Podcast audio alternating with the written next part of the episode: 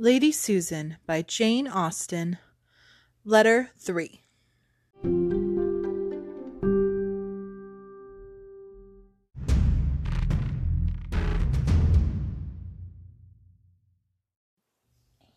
Letter 3.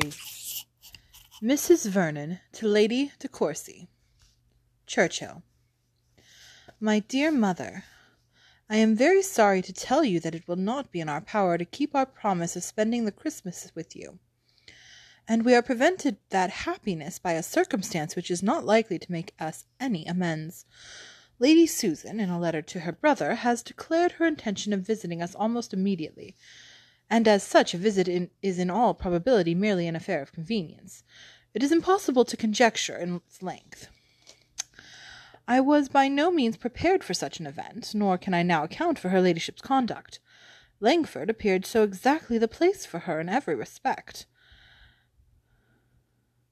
as well as from the elegant and expensive style of living there, as from her particular attachment to Mrs. Manwaring and I was very far from expecting so speedy a distinction, though I always imagined from her increasing friendship for us since her husband's death that we should at some future period be obliged to receive her. Mr. Vernon, I think, was a great deal too kind to her when he was in Staffordshire. Her behaviour to him, independent of her general character, has been so inexcusably artful and ungenerous since our marriage was first in agitation, that no one less amiable and mild than himself could have overlooked it at all. And though as her brother's widow, and in narrow circumstances, it was proper to render her his render her pecuniary assistance, I cannot help thinking his pressing invitation to her to visit us at Churchill perfectly unnecessary. Disposed, however, as he always is, to think the best of every one, her display of grief, and professions of regret, and general resolutions of prudence were sufficient to soften his heart, and make him really confide in her sincerity. But as for myself, I am still unconvinced, and plausibly as her ladyship has now written, I cannot make up my mind till I better understand her real meaning in coming to us, as you may guess therefore, my dear madam, with what feelings I look forward to her arrival. She will have occasion for all those attractive powers of which she is celebrated to gain any share of my regard, and I shall certainly endeavour to guard myself against her influence, if not accompanied by something more substantial.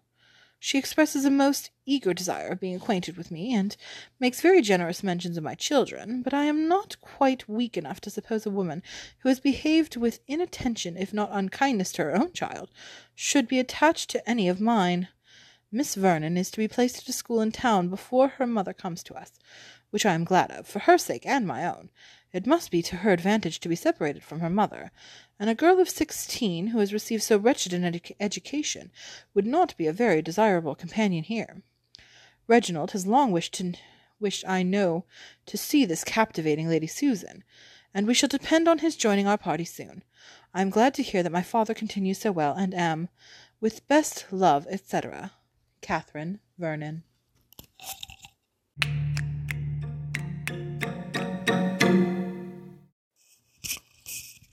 And so in letter three, we meet Catherine Vernon, who is Lady Susan's sister in law.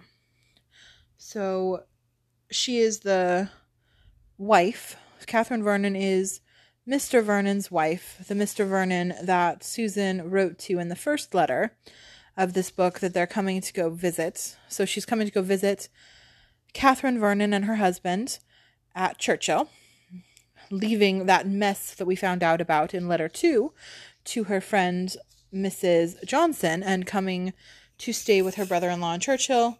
Very clearly, sort of against her own will. She doesn't want to have to come stay at Churchill, but it is a last resort for her. And now we're hearing from Catherine Vernon, her side of having read that first letter, or at least had. I'm assuming that her husband let her read that first letter, even though it's it's directed to him, um, because she's talking about that letter here, saying that she is coming that Lady Susan is coming to visit them and making it also clear, you know, how rude her inviting her, Lady Susan's inviting herself to visit them is.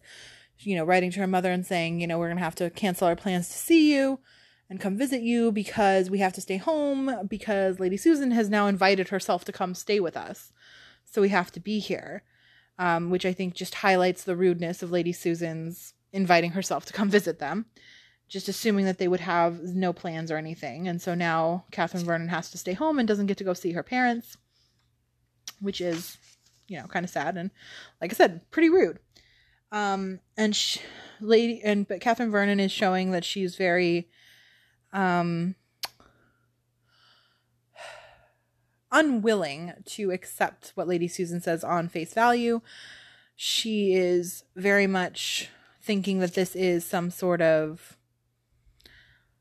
she's understanding that this is the last resort that Susan doesn't want to actually come and visit them that she's got some sort of reason. So either so something's happened so she has to come visit them because she has nowhere else to go or she wants something from them or something. She just knows that there's like some ulterior motive there. She's not coming just cuz she wants to see them. And so she's kind of talking a little bit sarcastically about how she's not going to basically hold her breath that um what that Lady Susan's coming just because she wants to see them and wants to meet her and wants to meet her children and everything. She doesn't believe all that. And, you know, considering what we read when Lady Susan wrote to her dear friend, Mrs. Johnson, I think that we can agree that Catherine Vernon's reading is probably correct. That yeah, Lady um Lady Susan is not just coming for for giggles, just for funs. Like she's, you know, we know she's coming because she doesn't have anywhere else to go at this point. Um and then we find out that Reginald, who is Catherine Vernon's brother, is going to be coming too because he wants to meet Lady Susan.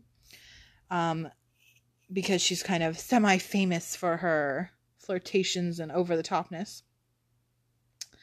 And we get a little interesting thing about Miss Vernon. So that's Frederica. Frederica, Lady Susan's daughter, and how she's glad that she's going to school and not coming with them to Churchill.